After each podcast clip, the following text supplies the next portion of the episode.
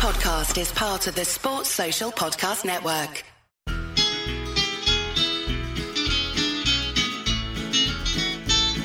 It's the moment of the evening every K-State fan enjoys. Settle down and pour a whiskey, crack open a LaCroix. Please put your hands together and make a little noise for your favorite Wildcatters, the handsome Bosco boys.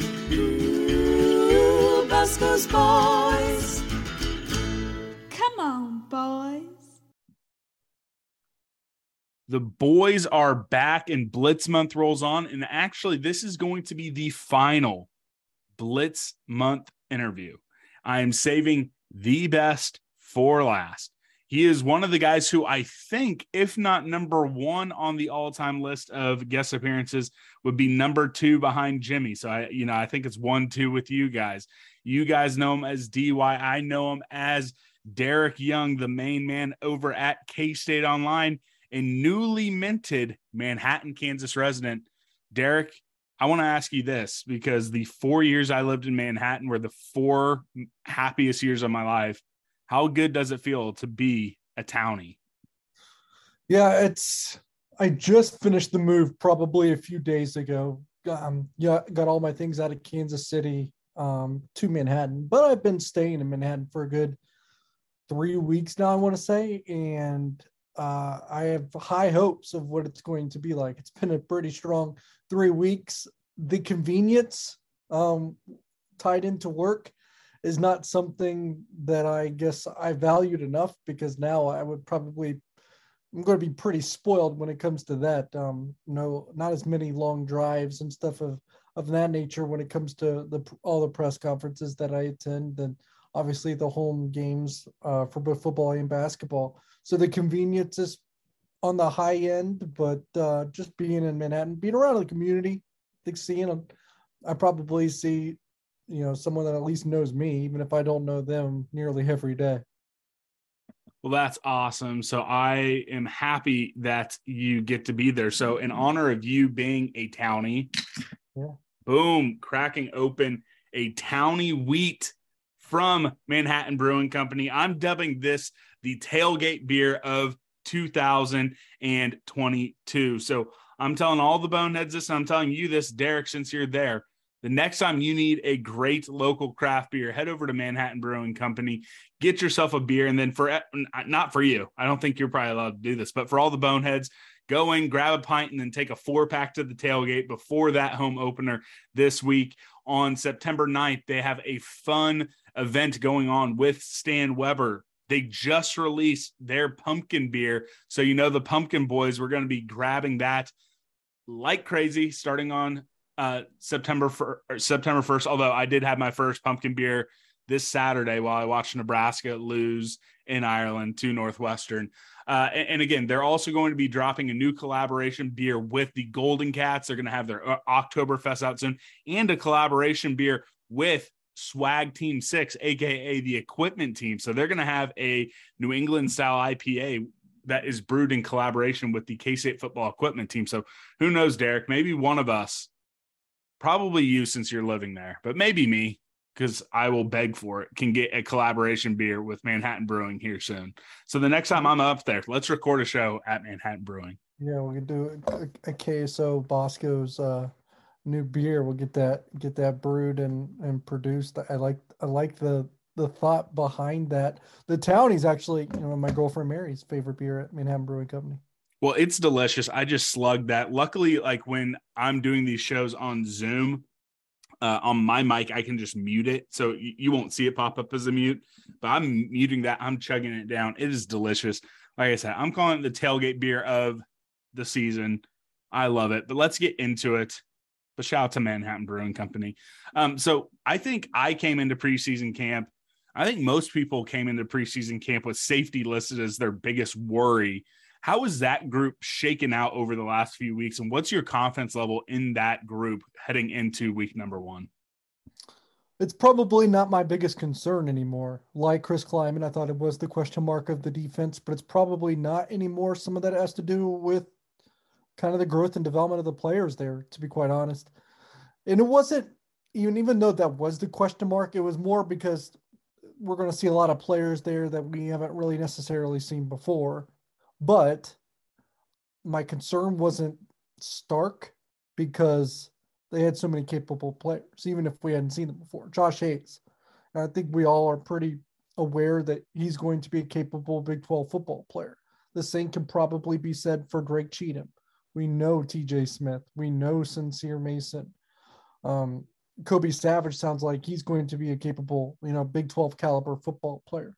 So I, I think the question was more or less who's going to take the bull by the horns and not necessarily are, are we going to find three guys here that are plenty good enough to compete in the Big 12? Because I think the answer to that's going to be yes. So now to where my biggest worry is, I think we all at least came into preseason camp just thinking outside of Deuce Green, everything else that's going to just fall into place at linebacker and get figured out. But it seems like that's kind of been singled out by Chris Klieman. People, uh, you know, I know hate, people hate this phrase, but people in the know seem to say, all right, that is now the position group of worry. How do you kind of handicap and what do you kind of look into the position group outside of Deuce screen? that's probably where my most doubt lies because um we just don't know. Like the I think the Sam linebacker, I think Shawn Robinson's going to be able to produce there. Um, in terms of depth behind them, probably a bit of a question. Is Khalid Duke going to play Sam linebacker at all? And how healthy is he actually? I mean, I think that's a a, a pretty fair question if Desmond Purnell's really the number two, how ready is he? He's still pretty young and he just moved to that position not long ago. How healthy is Will Honas? It seems like that's a question again. Um, and because we didn't see him available for many of the preseason practices. If Austin Moore is the starter, can he continue the growth that he's flashed in the last couple of games of the season? But he's never started before. And the production that they're probably going to ask of him is quite a significantly more than before. So then you get to the point where man the only comfort you really have is daniel green now the good thing is is he might be the best linebacker in the big 12 so that takes away some of the sting but just about everything else aside from daniel green um, isn't all sun, sunshine rainbows and butterflies right now yeah and, and that will be interesting that's going to be something i have my eye on with honestly a lot of a lot of my attention on defense for those first couple games. Let's switch over to the offensive side of the ball. Uh, you know, everyone knows Deuce Vaughn. Everyone knows, you know, Chris Vaughn, you know, uh, if you want to go with the official uh, name on the driver's license. How dependable is he going to be catching and running the ball throughout the entire season? Can we see him kind of have that same uh, production yardage touchdown wise? Can he take it up a level? What what should K State fans be hoping to see? I mean, he almost had 2,000 yards combined last year. I think it was 1,800, 1,900 around that ballpark. I yeah, I think it was I like 1,500 and 400. I think he's going to flirt with 2,000 uh, total. I and, and yeah, maybe they want to relieve him a bit here and there, but they probably have a little less depth, at least proven depth in the backfield than they had this time last year. Um, even though I think DJ Giddens is going to produce and give you some spark here and there, can give you a little bit of flash. Um, they're probably going to reel off five to 10 more plays a game. Um, some games it'll be more, maybe some games it's right there, but the average is probably going to sit in that 10 snap a game neighborhood, I would imagine. Because, um, man, they only, they had so much less than every everyone else last year. So 10's not even 10's a lot. Um, but it still only gets you, gets you like to average. It gets you to average in college football because 10 will get them to about 70, which is average in college football. And 10 more a game, I mean, that's per, perhaps 120, at least 120, maybe 130 extra snaps a season. That's a lot because that's 120, 130 extra touches um, spread out for some people. And will that be Deuce? If it is, he's probably getting 2,000 yards. We always ask the question about durability when it comes to him. And knock on wood, I'm not trying to jinx anything, but – it's like that doesn't necessarily have to be a concern because he takes such good care of his body. All right, so this is a question, and I've I've kind of struggled with this. I've wrestled with this. It was asked of me when I went on Andy Mitz's uh, show, uh, the Rock Chalk podcast, because he was previewing all ten teams in the Big Twelve, and he asked me this, and I'm gonna I'm gonna ask it to you as well. How important is it to actually have someone emerge as the second go-to guy outside of Deuce uh, Deuce for K State to achieve what we want, or can we just kind of keep that extreme? Deuce remains that big percentage of offensive production. No one rises up, and we still achieve uh, possibly what we think we might. I don't necessarily think that they have to have someone rise up because, you know, assuming there's no setbacks at any point, Deuce Vaughn's healthy, you're always going to be a better football team when your best player's on the field. And if he's good to go, then you're going to ride him. That's your horse. And no offense to every other player on the Kansas State roster from the off- offensively speaking, but there's nobody as close to good as him um, whether they play running back or receiver, skill position wise. No one's even as close to as good as Deuce Vaughn. Um, and you're going to have to rely on someone, especially if you're going to rattle off 70, 75 plays a game. There's going to have to be someone else.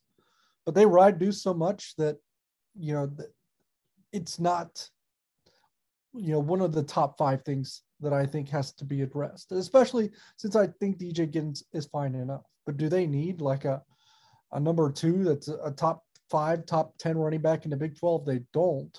But I do think DJ Giddens has a lot of upside. So when it comes to the passing game, because again, I think uh, in the last two years, Deuce Vaughn has been the leader, uh, I think in both receptions and yardage wise uh, on the team. Do they need one of these wide receivers to kind of step up and be like, all right, hey, Deuce can still get his 400, 500 yards receiving, but do we need to see a wide receiver get to 700, 800 yards receiving, uh, be the uh, number one target? Or can we sustain it with death by a thousand paper cuts with Deuce Vaughn still leading that side of the offense as well? But with them, you know, I think guiding the offense toward a certain philosophy and a certain style, and they're going to have to recruit to that in the upcoming years. And it's already begun since they were able to secure Avery Johnson. I do think those guys need weapons. Um, when you're talking about those 10 to extra 10 to 15 snaps a game, those are probably, I think, majority passes going forward with the way this offense works, or that they want it to work, or that Collin Klein wants it to work. Um, and if that's the case, they need reliable wideouts. Malik Knowles, he's got all conference potential, an all conference skill set, without ever having all conference productivity just the consistency has not been there. Um, Phil Brooks, consistent, but maybe not that all conference dynamic, explosive playmaking ability. And the same can probably be said of Cade Warner, even though his intangibles probably makes everybody on the offense a better player. Um, that's why RJ Garcia is very, very important, in my opinion.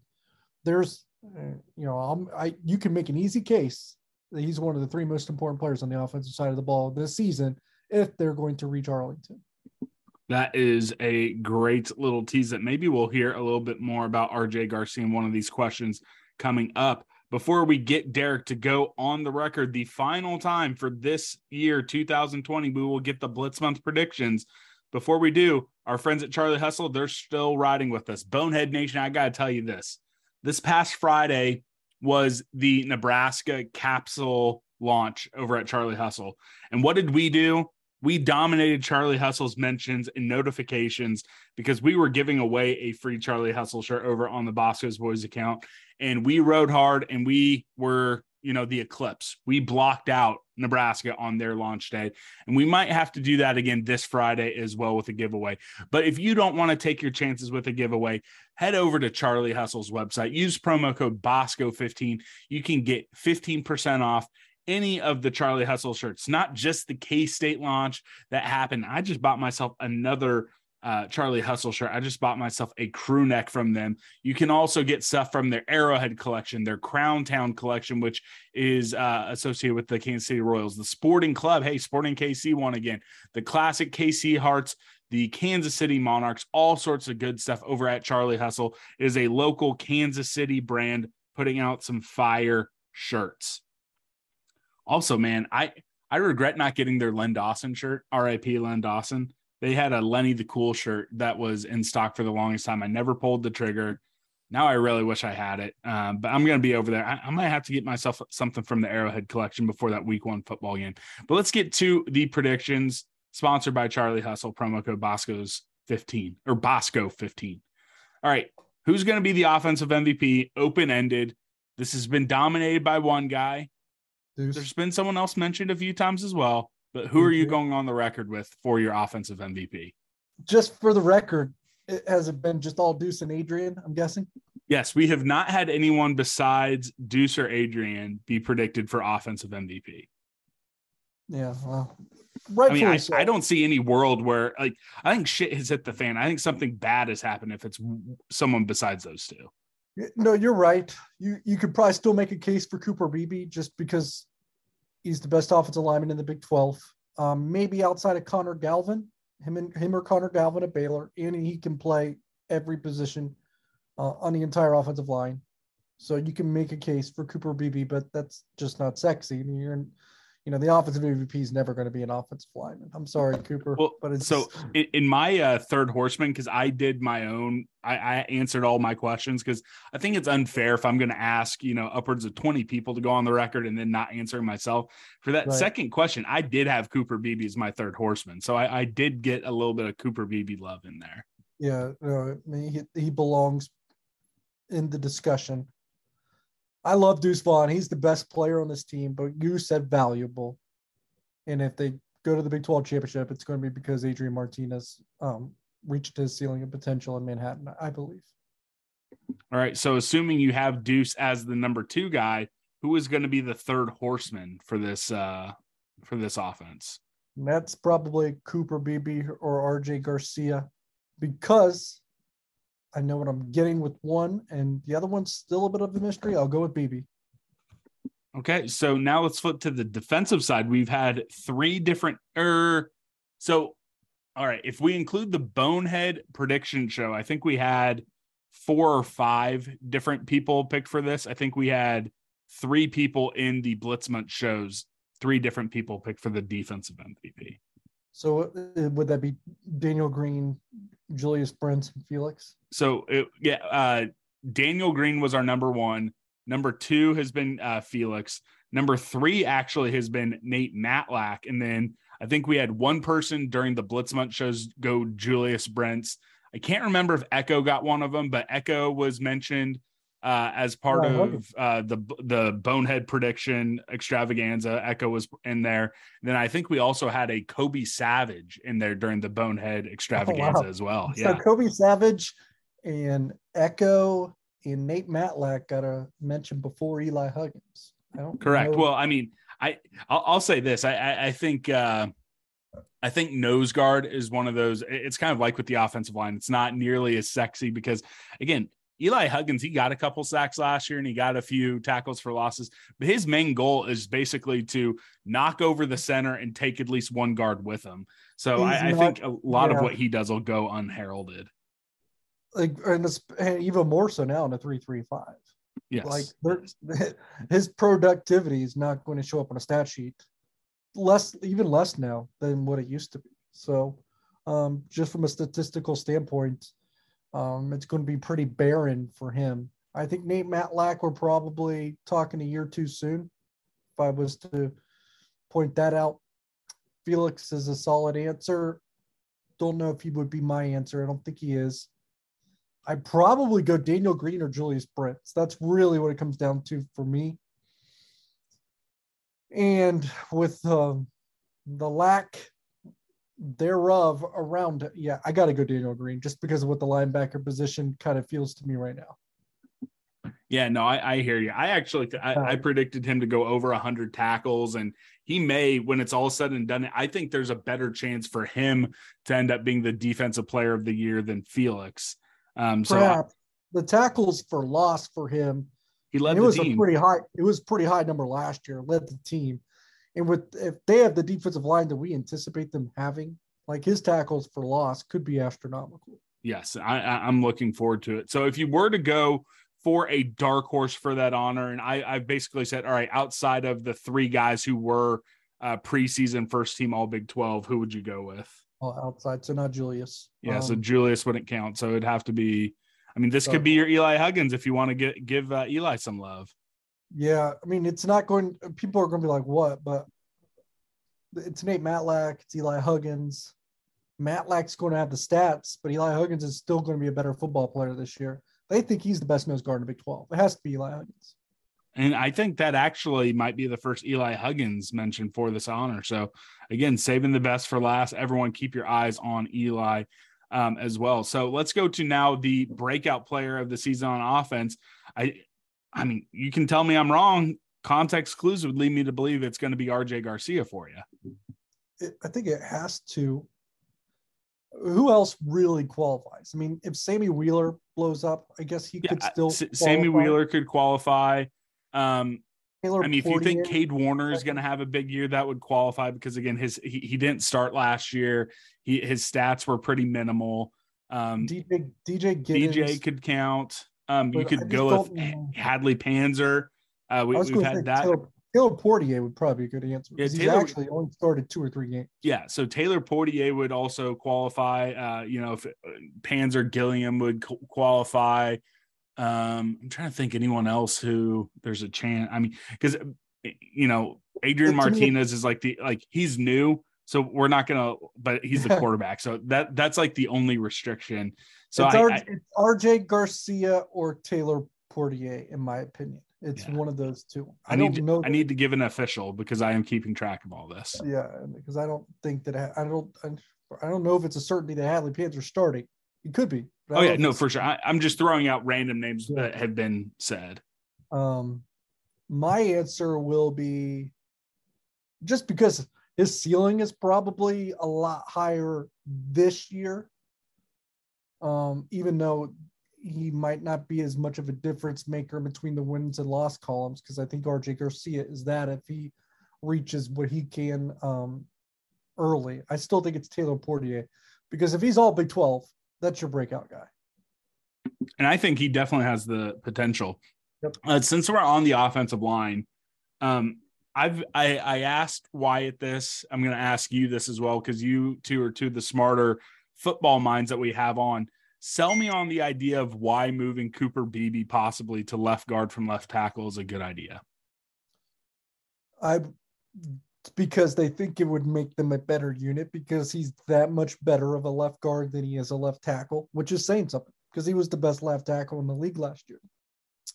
But I think he knows it, and I think the coaches know it that he's still probably 20 times the left guard that he is a left tackle. That's how good of a left guard he is. He might be the first guard taken in the draft. It would not shock me. Um, so if they think that they have a tackle that can play left tackle as good as what a left guard could, then that's your answer. I mean, wouldn't that be saying uh, that whoever that left tackle is, whether it's KT Leviston, which it sounds like, or Andrew Leingang, that they're going to be first team All Big Twelve, since that's what Cooper was? Not if they're not all Big Twelve at left guard, right? So because yeah. Cooper will, Cooper Beebe's, if they are, if Cooper Beebe's still that much better of a guard than he is a tackle, and if their tackle guard is the same. Okay, I, am I'm following. Okay, yeah. All right, I I still don't buy it. I'll be honest. Uh, well, I, I, well, and and I no, I totally understand it. I, I still have some reservations myself, but that's because some of us have a little bit of PTSD from what we have seen from KT Leviston in the past. So yes. it is fair, and this is and it's not a knock on KT Leviston because he looks amazing right now. Oh, Nobody yeah, I I was just about to say that nobody that, has seen him as lean as what he is now. He's he's leaner Instagram than picture. That Instagram picture of him working out uh, with the football team again. You know, as Curtis Kelly, you know, said when he was talking about some of the bodies on the basketball team. I'm going to say pause, but that dude is his body is right. KT's yeah. body is right. He is leaner than Cooper Beebe is right now for for people to just kind of have an idea. Does that mean he's going to be an exemplary player this year? It doesn't. But so this, um, what I was saying, it's not a knock on him, but he has not performed up to standards in the past. So it is fair for people to say we have to see it to believe. For sure. All right, let's flip to the defensive side and lots of candidates for this one. Who do you have as being the breakout player on defense? A lot of candidates here. A lot of candidates. And this might be the one that we've gotten the most different. Actually, no, the the swing game is the one we've gotten the most different answers. But number two has been uh the Yeah, defensive these, breakout. Some of these I just don't qualify them myself. Like Sean Robinson makes sense here, but I'm like, man, it's just so hard. I mean, that guy's been in college football since like 2016, 2017. Is But- he really breaking out? I mean, he is for us. Yeah, he is, but so is Adrian Martinez technically. So yeah, but I mean, I think that's a different level. Like, I, I mean, I. I think Adrian Martinez. I mean, I, I think we could see like one of the more if he stays healthy, and if if you buy into some of the hype and some of the okay, Collin Klein sprinkle a little magic dust, I think you could see one of the more prolific total offense numbers from a K State Sure. quarterback in a Yeah. really long Especially time. from a because the quantity of snaps Yes. is going to be higher too, and he's going to get a far more opportunities. I agree. Um, but Sean Robinson, um, I think of him. You know, I think of you could think of Brendan Mott. Um, technically, Robert Hens makes sense. Any of the safeties. When I say any of them, there's like five or six. Any of them. Josh Hayes make a lot of sense, but I mean, he played really good football for Chris Klieman already. So it's just hard for me to wrap my mind around him being technically like a breakthrough, breakout player. So that's why I keep coming back to Nate Matlack. I just don't know if there's a better. Well, I'm not counting Nate because he he, he started down the stretch last year. He had Did he quite really a few. start? s- Yeah, he, he started two of the final three games. Well, Taylor Portier's got more starts than he is, and we counted him. Eh, I mean, whatever. I, I don't like be, do, being able to count Nate Matlack. I think I yelled at one of the you know what I boneheads and tried to Matlack, do but I'll, that. I'll get another one. I'll get another. I'll get another one. Um, if we can't do him, then I and then I end up wanting to do a Josh Hayes or a Sean Robinson or Robert Hentz. Um, and, and I will.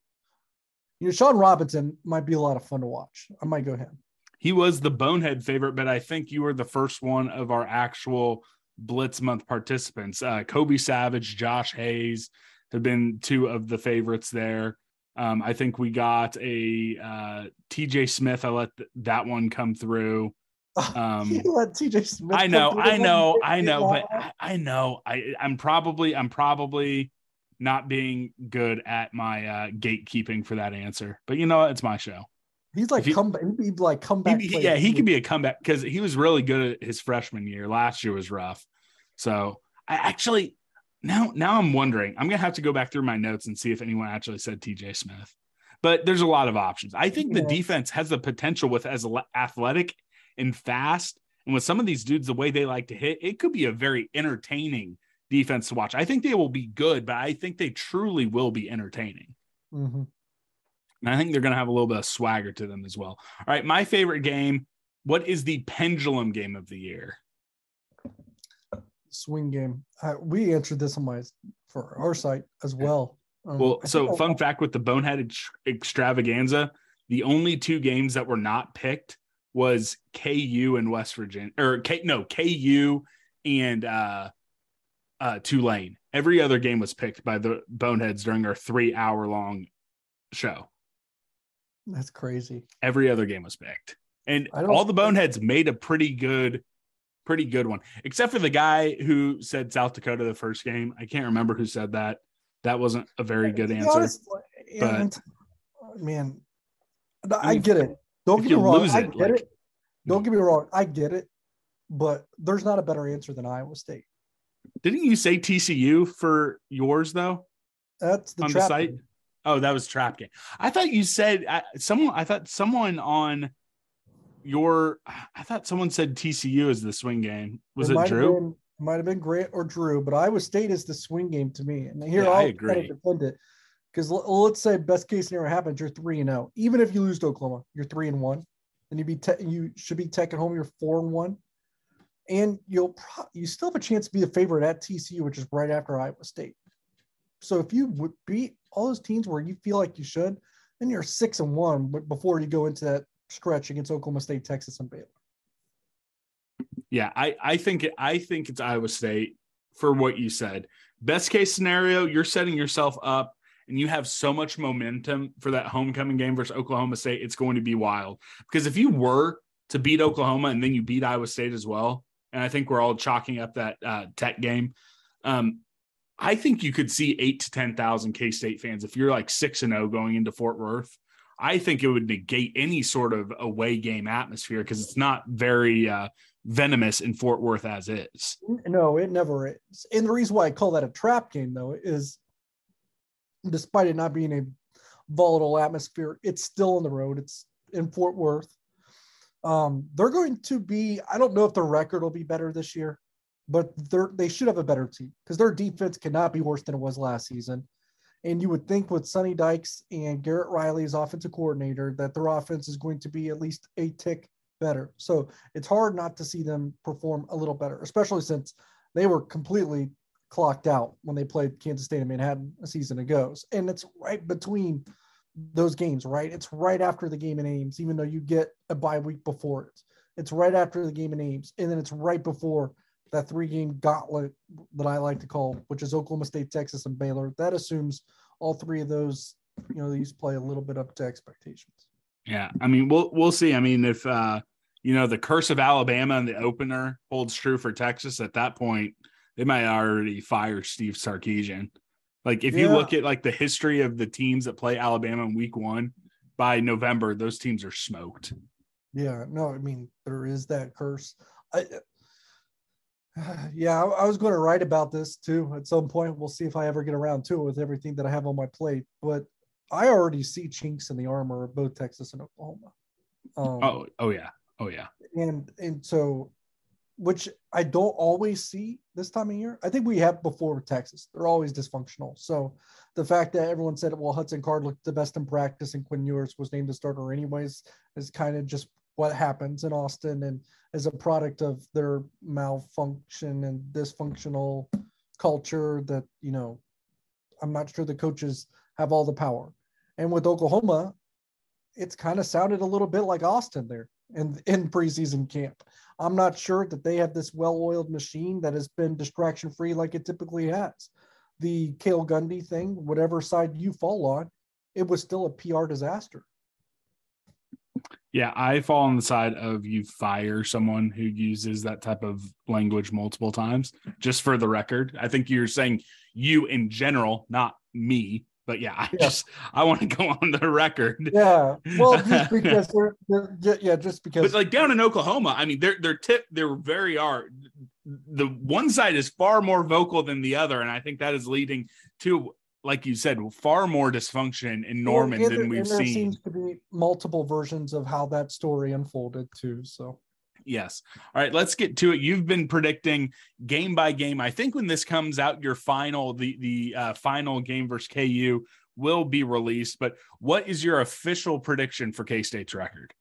Yeah, you know, blindly, I was I've been thinking all off season that the floor of this team is seven and four, eight and five and the ceiling is 10 and 2 you know everything goes your way maybe 11 and 1 um, i don't know that i mean 12 and 0 means you, you hit the jackpot right? You know once in a lifetime kind of thing. Um and usually I, I you know the way i do those things and it typically bears itself out unless it's like a, a weird ass year but typically it's somewhere in the middle so blindly i just been nine and three nine and three you know, that's what I tell people. So I still feel the most comfortable with 93, but I go through game by game and I get 10 and 2. So when I'm writing this down, because again, we put this in cement, do you want me to have you down as 9 and 3 or 10 and 2? Uh, 10 and 2 is a lot, lot more fun to talk about. So. All right. I'm marking you down for 10 and 2. And as we talked about, that was the most favorite, that was the favorite record prediction amongst the boneheads for the three hour prediction extravaganza. And that except for there was one bonehead. There was one bonehead who predicted us to go 10 and 2, and he gamed out the entire Big 12 schedule, but had us missing out on Arlington, had us at 10 and 2 and finishing third. So it can happen. So I'm going to ask you who's playing in Arlington? Yeah, I actually have not thought about this. Um, so this is kind of me on the spot. And before the chinks in the armor showed, and people aren't going to like to hear this, I did like Texas this year. I did. I I was like, everything seems to be going Sark's way. It seems to be distraction free. It seems like he kind of has control of what's going on there. I don't feel good about it now. I can't. I can't put them there. I really can't. And Tech's not a Big Twelve title caliber team. TCU's not. Baylor's lost a lot. Um, Oklahoma State lost a lot in their back seven. They still have a really good line, and but Jim Knowles is a big loss. Oklahoma, that they should not be as good as they were last year, and they did not make the Big 12 championship game last year. West Virginia, I think, is going to really unravel by the end of the season. I I was thinking they were going to fire Neal Brown, but did you see what his buyout is at the end of this year? no. 20 million. Well, that's weird. Weirdly high. Super high. Yeah, weirdly high. Because even if JT Daniels is good for a stretch, it's not going to last. And I nothing about his career says it will last um, start to finish. So I'm just that's not one. I, I mean, it, that's why I think Kansas State can do it. Like there's there's not one team I'm like, oh yeah, they're, they're they got, but and I know Baylor's lost a lot, but I think they have the best coach in the league. Their their schedule does kind of work itself favorably compared to some other teams. I actually don't love the way Kansas State's schedule unfolds. It's not the easiest thing, but I can't in my heart pick Texas, Oklahoma, or Oklahoma State. So I have to pick Baylor. With K State, I assume, right? Uh, Okay. Who who who's wearing uh purple? Who's wearing white? Who's wearing green? Who's the home team for that? home team for that? Man, I don't even know. I mean, they're both probably 10 and 2. It's tied. And Baylor wins the regular season game. So Okay, so- Baylor's So team. K State will be wearing white. Do they avenge that regular season loss and do they become Big 12 champions playing in the Sugar Bowl? I think Does Dave Aranda go back to back like Drake? back to back. You know what? Baylor's gonna be a really good football team by the end of the season because if they have lost a lot and they have, that means they're gonna be playing their best football. I think they beat K State twice. Well, I do have us go. We're very similar. I have us losing to Oklahoma State in the Big 12 championship and uh, going 10 and three, and then playing in the Alamo Bowl versus Lincoln Riley's USC Trojans. So Oh, that'd be fun. Here's why I can't go Oklahoma State. I think Jim Knowles played a very large part in them having an elite defense, and I don't think their offense has the firepower of old to make up for them not having an elite defense anymore. I just, when it comes to football predictions, I worship at the altar of Jimmy.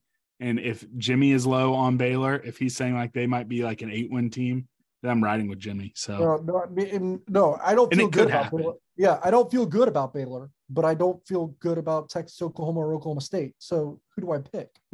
I mean, this it's lining up to this could be quite possibly the most fun and most open Big 12 since what 2007, which again, unbalanced schedule, but you had what five teams at one point in the top 10. I don't think it's going to be like top heavy like that. I don't think we're ever going to see where you have five teams in the top 10, but I think you can come middle of November. I think five teams could quite frankly still be in the conversation to make it to Here, here- here's my open-ended question on Oklahoma State: Is Spencer Sanders really a good enough quarterback to take Oklahoma State to the Big 12 championship game if they don't have a top 20, top 25 defense? Th- this is my reply to that. Who in the Big 12 can you definitively, confidently say is going to be a better quarterback than Spencer Sanders this year? I mean, that's uh, that's where we're at, right? Yeah. I mean, but because again, you have so much uncertainty. Again, I But think when he has, when he has to go out and win games, though, that's when he becomes a disaster. True, but like there isn't a proven quarterback in the Big 12 to show that they can go out and win games in a Power Five conference. There is not. I mean, the closest thing you have is Dillon Gabriel, but again, it's not like he like what he did he play last year? Or was he hurt? I can't re- even remember what happened. Well, yeah, I believe he was hurt last year. And we'll put it this way. Here's my concern with Dillon Gabriel. That is that um Art Briles offense, because they have Jeff Lebby as the offense Yep, coordinator. That is true. It came over from Ole Miss, I'm gonna say. Yeah, With it, it was wasn't it Western Kentucky then Ole Miss or no, it was UCF then it was Yeah. Ole Miss and had- now it's Oklahoma. And, and he did have Dillon Gabriel at UCF. So Yes, there is yes. familiarity there. So that was his like best that- year. That was Dillon Yep. Gabriel's best year.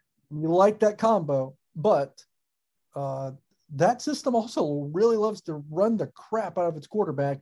And Yep. Dillon Gabriel is known to be fragile. I mean, Matt Corral ran 40 times one game last year. It was not the same after that. Correct. Correct.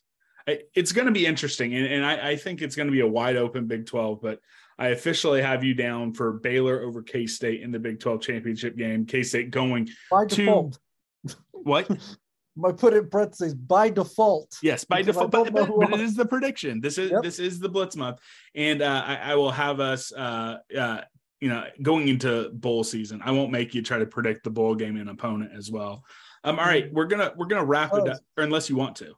No, uh, well, you know, I'd say Bowl this year kind of feels right in that scenario. Yeah, because also with the way the different tie-ins work and how uh, the playoff, the four or the two playoff games, I gamed this out. There's only one option. There's only one possible slot for the Big Twelve to get the their non uh, conference champion in if we don't have a playoff team. Uh, so the likelihood of getting two teams in New Year's Six bowls are very, very small this year. It would have to be the Fiesta Bowl versus um, whoever the G5 team is, because all the other uh, non-playoff games have tie-ins that do not that are not open-ended. So Yeah. And just to go back on our last conversation, just one last comment. Just judging and going off everything that we have said, if there is no fiasco associated with Quinn Ewers when it comes to him being Texas quarterback, even though Hudson Card outplayed him, by all accounts, if there's no fiasco there and he's pretty good, I mean, the avenue's there for the Longhorns. Yeah, and and I don't believe in Texas. Like I think with all the drama going on there, because it is seeming like you know at least the appearance from the outside, outside of the forty acres, and probably inside the forty acres as well. It looks like the donors basically said, "We don't care. We're we we paid all this money. You, you start our guy." And if that is what happens, I think that is a disaster waiting in the locker room. I think that's a disaster waiting, you know, in the smoke filled rooms of Austin, Texas. I I think that that is what changed my opinion. I originally was kind of on the same page. I was Texas's back until that happened. I was So- the same one. Yep. All right, final question. Uh, future of the Big 12. We've ended uh, we ended it last year asking a similar type of question. And again, totally different atmosphere around the conference. But what is the conference going to look like in 2024? You and I have like a little bit of a bet on this one. I've wavered back and forth on this. Uh, you know, if if Texas and Oklahoma are going to be in the league in 2024, that's their last uh, contractually obligated season in the Big 12. That's also going to be the first year where USC and UCLA are in the Big 10. So that is also the first year. If you hypothetically were going to poach any teams from the uh, Pac 12, that's the first year they could potentially be in the Big 12. So who's going to be in the Big 12? How many teams are going to be in the Big 12 in 2024? Well, it's a good question, right? And uh, I wish I, I I'd love to be a, a fly on the wall of any room where that has any kind of definitive knowledge. You know what I mean? Or just like the Big I mean, 12 so there is office. no, I don't think there is a room in the world that yeah, there might not be a room, but at least ones that have more info and probably have a lean based on that info. Because I'm very intrigued to how it will look. But by that year, I will stand by my side of that argument, that bet, because I do think it's going to align with those television contracts. Because I think, I think that alignment makes too much sense. And even if Texas and Oklahoma have to be made whole somehow to make that deal work, I think ESPN, the SEC, the Big 12, something will happen. Um, even if it takes the Big Pac 12 as well, something will happen to orchestrate that. Um, I think there is two more seasons left for Texas and Oklahoma in the Big 12, that being this one and, and the next one. They are contractually obligated to play in 2024. That does have happen to be the first year in the new SEC television contract with ESPN that now looks pretty outdated already, which is crazy to think just because of what the Big Ten was able to strike with their Well, media the. Big Ten has always been in front of the SEC. I think there's like Yep. always this perception of, oh, the SEC, the most money, the most money, all this type of stuff. It has Right, always right. been the Big Ten. But right now, but I would say they didn't just lap them in financial dollars, they lapped them in exposure. I mean, Big Ten, now seemingly is 80% of the most appealing television windows on the most appealing television networks. I mean, yeah, I think SEC's hope is that ESPN continues to be the worldwide leader and really flexes that. But at the end of the day, I don't think ESPN can like not talk Big Ten. I don't think that they're no, they going can't. to ice out the Big Ten. They're never going to talk about. But also in today's day and age, ESPN has never mattered mattered less when it comes to being you know, in the zeitgeist. Yes, ultimately, a lot of the tastemakers are still under the umbrella of the worldwide leader, but you know, people are listening to podcasts or go- going to websites like yours. Uh, they're getting kind of their own niche, national, you know, podcast type stuff. Um, I, I think the worldwide leader has never had less muscle to flex, but I think the SEC is hoping that they kind of do push out the Big Ten a little bit. Yeah, but the fact that you're on a very appealing Fox window, a very appealing CBS window, and a very appealing NBC window, uh, yeah, they I think they flexed on the SEC more than they ever have. Will that ultimately matter? I don't think that's going to move the needle in terms of who's good and who isn't. It's just interesting that the Big Ten basically said SEC, that's great with everything you have, but we're going to do it all but better in every single way, and they did. And Kevin Warren had to do that to get everybody back on his side after he really fumbled the ball uh, on other facets of his job. But anyway, getting back to the group of the question, I think Texas and Oklahoma are in the SEC starting in 2024. I don't think they played out in the Big 12. Um, USC and UCLA do leave the Pac 12 at the same time to go to the Big 10. I don't think the Big 10 is going to want an entire television contract. And I don't think USC or UCLA want an entire television contract of years, which is what six or seven, I want to say, is that contract? Yeah, seven years. Or no, it's it's six years. It comes back up in like seven years. Okay, so, so it's years. a six year deal. they want to go six years with every road game nearly requiring a cross country flight. I just don't think that's feasible, even if it's monetarily feasible, which it is now. Just they're all made of money and have gold planes at this point. It's from a competitive standpoint, that's rough. And if we're still going to put up this academic facade, that's rough. It is. And if they claim that that stuff matters, I think it will matter. So I just think that there's going to be other Pac 12 teams that get in the Big Ten by that year, 2024, um, just to make the travel and situation a little a little more palatable, especially those non-revenue sports. I mean, what are you going to do? Just like leave for three weeks? I mean, that's that, that, that's basically what you would have to do to kind of make it worth it and to not have it affect you competitively with your body all that travel back and forth. I mean four or five hour flights. So i think oregon's in the big 10 by 2024 i really do. I think stanford is. The question would be is cal i guess is is washington. Um i think washington probably is and then that fourth one because I think they're I think they're still going to win an even number. I don't think they're going to want to do stupid. They'll take Cal at that point. I guess we have to take somebody. They would take Cal. I think. I don't think it would be Colorado or Utah. I think it would be Cal. Yeah, I think it would be Cal as well.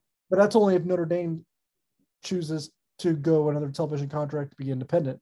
If they say, oh, "Fine, we'll join the league," and I think Cal's probably shit out of luck with Oregon State and Washington State. That's the way I see it. So and the Big 12, by virtue of not necessarily having any teams worth pulling from, and that's really what it is. The Big 12 is more stable than both the ACC and Pac 12 because they don't have any schools that are necessarily appealing to the Big 10 or the SEC. Because of that, they're going to become the de facto third league when it's all said and done. And that, that's really looking down the pike when the ACC grant of rights has expired. But those four quarter schools that don't have a home at that point, I think they're going to be in the Big 12 by 2024. I really do. Well, there you go. I can't wait for. Uh, What's your pick? Yeah, so I, I I think that's where I am in. Uh, that that's the only reason why I'm not feeling as bullish about my original prediction when you and I bet some uh, wings and beers at the peanut, which we may have to uh, switch it. Ah, you'll be in Kansas City at yeah. some point, I'm sure. Yeah, and, and, it's still a few years down the line, but I that's why I'm I'm kind of pulling back on my prediction uh, because I think that if the Big 12 can add in, I'm calling them the mountain schools instead of the four corner schools because it's not all of the four corner states. So I, am calling them the mountain schools. Um, Yeah. I, I, you can add New Mexico State if you want. You know, well, you know, Jerry Kill. I mean, I- don't know. I think they lost last night. I didn't watch any of it. Yeah, Yeah. Um, well, and hell, I mean, it's Jerry killing a bunch of coaches that used to be at Pitt State, you know? Yeah. It's wild. Hey, beating out KU for recruits right here in the Sunflower State, you know, Jerry Kill's going to get it up and going. Um, but I, I think, I think that is what's going to come to. I think we're going to get some sort of dollar figure buyout from Oklahoma and Texas. I think it's going to be lower than what that projected is, or, uh, you know, if, if if we end up getting back in bed with uh, ESPN, I think what it could be is ESPN says, "Hey, we're going to give all the schools ten million dollars uh, for tier three rights over ten years or whatever, whatever year amount." And if you guys let Texas go, so I think we're going to see some sort of negotiating on behalf of uh, the SEC by ESPN to kind of give a de facto, and I think it's going to happen in the terms of the tier three rights. Uh, which I'll say this: I want the Big 12, no matter what happens with tier one and tier two. I desperately want the tier three rights to live with ESPN because I think ESPN Plus, uh, especially allowing uh, K-StateHD.TV to run production for everything except for the football games uh, on ESPN Plus in home, has made K State's tier three rights amazing. Um, so I think that's what's going to happen. I think we're going to see some sort of uh, higher than expected tier three rights from ESPN, and that's what allows ES or uh, Oklahoma and Texas to leave early. And then we bring in Arizona, Arizona State, Colorado, and Utah. yeah. And uh, to, to be honest, if it works out that way, I kind of hope so because I, I don't see another better case scenario for the Big Twelve. To be honest, I mean, I, I think being the second tier product for Fox um, might be okay. Maybe you get one uh, I mean, Fox from- yeah, window. I mean, from a growth standpoint, Oh, from a growth, I mean, I, I think I think the Big Twelve is in trouble when it comes to the growth. I think I think that uh, for Yeah, better or worse, like the being the case- first one to get picked over and moving quick enough to sustain yourself, I think that's ultimately what's going to allow them to survive. And I, I agree. think- but but best case scenario at this point seems to be like what's going to happen. Best Yes. case scenario is survival and adding those four schools. Yes, and and, and you know what I mean, and you- reference this, and again, we, we've kind of gone in the final Blitz month episode of this year.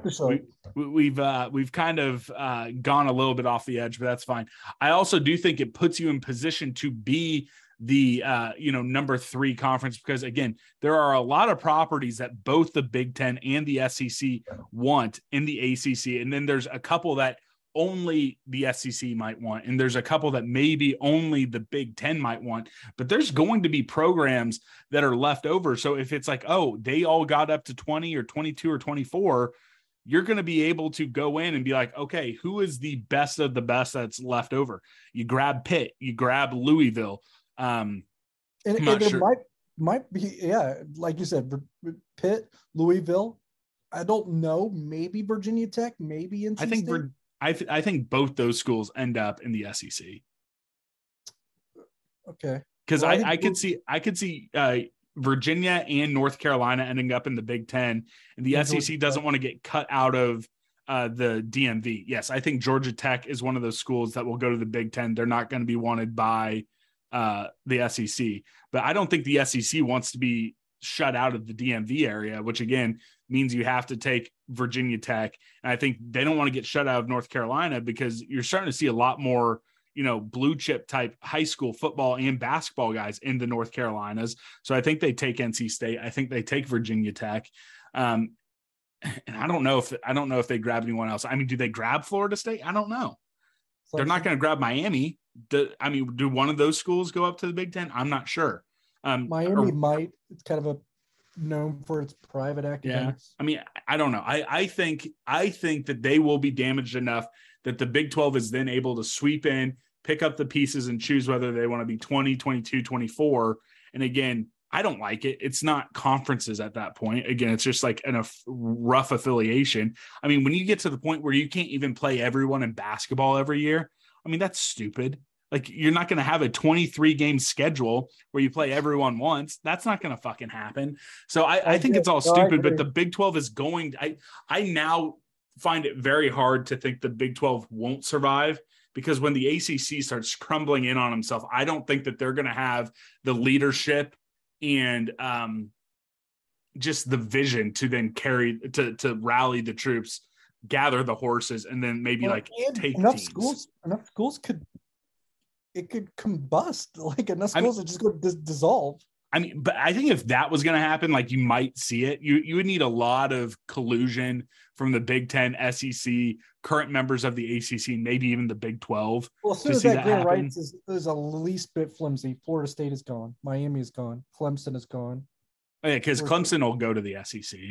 Florida State, Miami, Clemson, North Carolina, Virginia, Georgia Tech for sure. Yes, And then you say maybe Virginia Tech, maybe NC State. that gets I you mean, to then- eight. I think you're- need ten. So I mean, then it's like okay, to but those six schools aren't going to say, "Hey, all you 16 in the Big 12, come over here." They like that's Well, I don't Yeah. want I, I don't want Rutgers.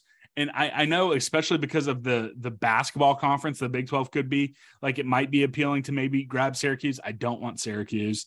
No, I, I want Pitt. Is not going anywhere anyway. Yeah, I, I want Pitt and I want uh I mean, Louisville. What does someone take Duke? I mean, that that's interesting. So does Or North they- Or, Carolina become, or they or do they become East Coast Gonzaga? I mean, maybe, but like, where are, are they gonna? Is the Big East gonna let them join?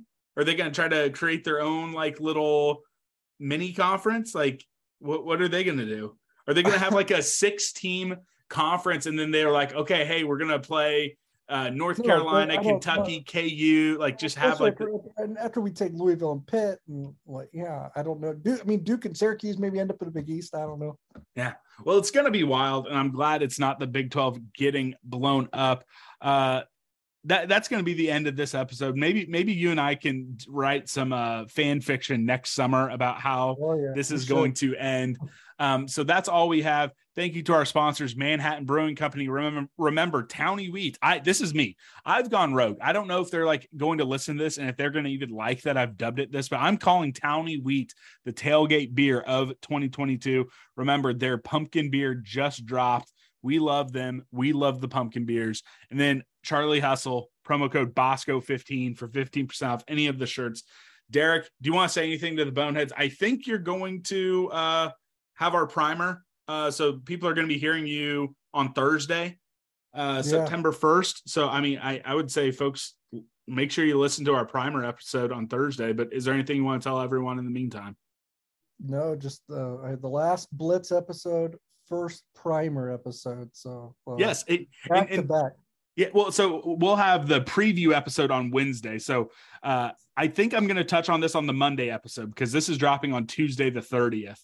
Um, the, the schedule this year is going to be Monday will be game review. Tuesday is going to be a Q&A show. Wednesday will be my game preview show. Thursday will be the Wildcat whip around that or or the Thursday whip around. Maybe I'll call it the Wildcat whip around. I'm not sure what I'm going to call it.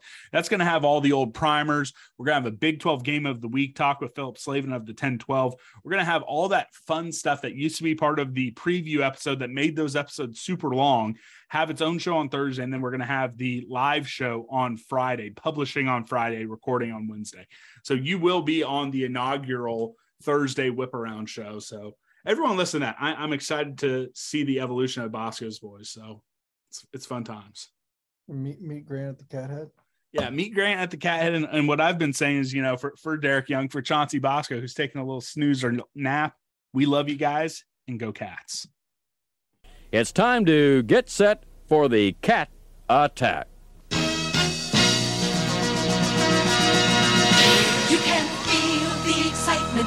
You can feel it coming on for Kansas State. The feeling's growing strong. You can join in the action. This is where you wanna be with Kansas State. Come on, set your spirit free. Kansas State, our pride is with the cats. Kansas State, come on, join the cat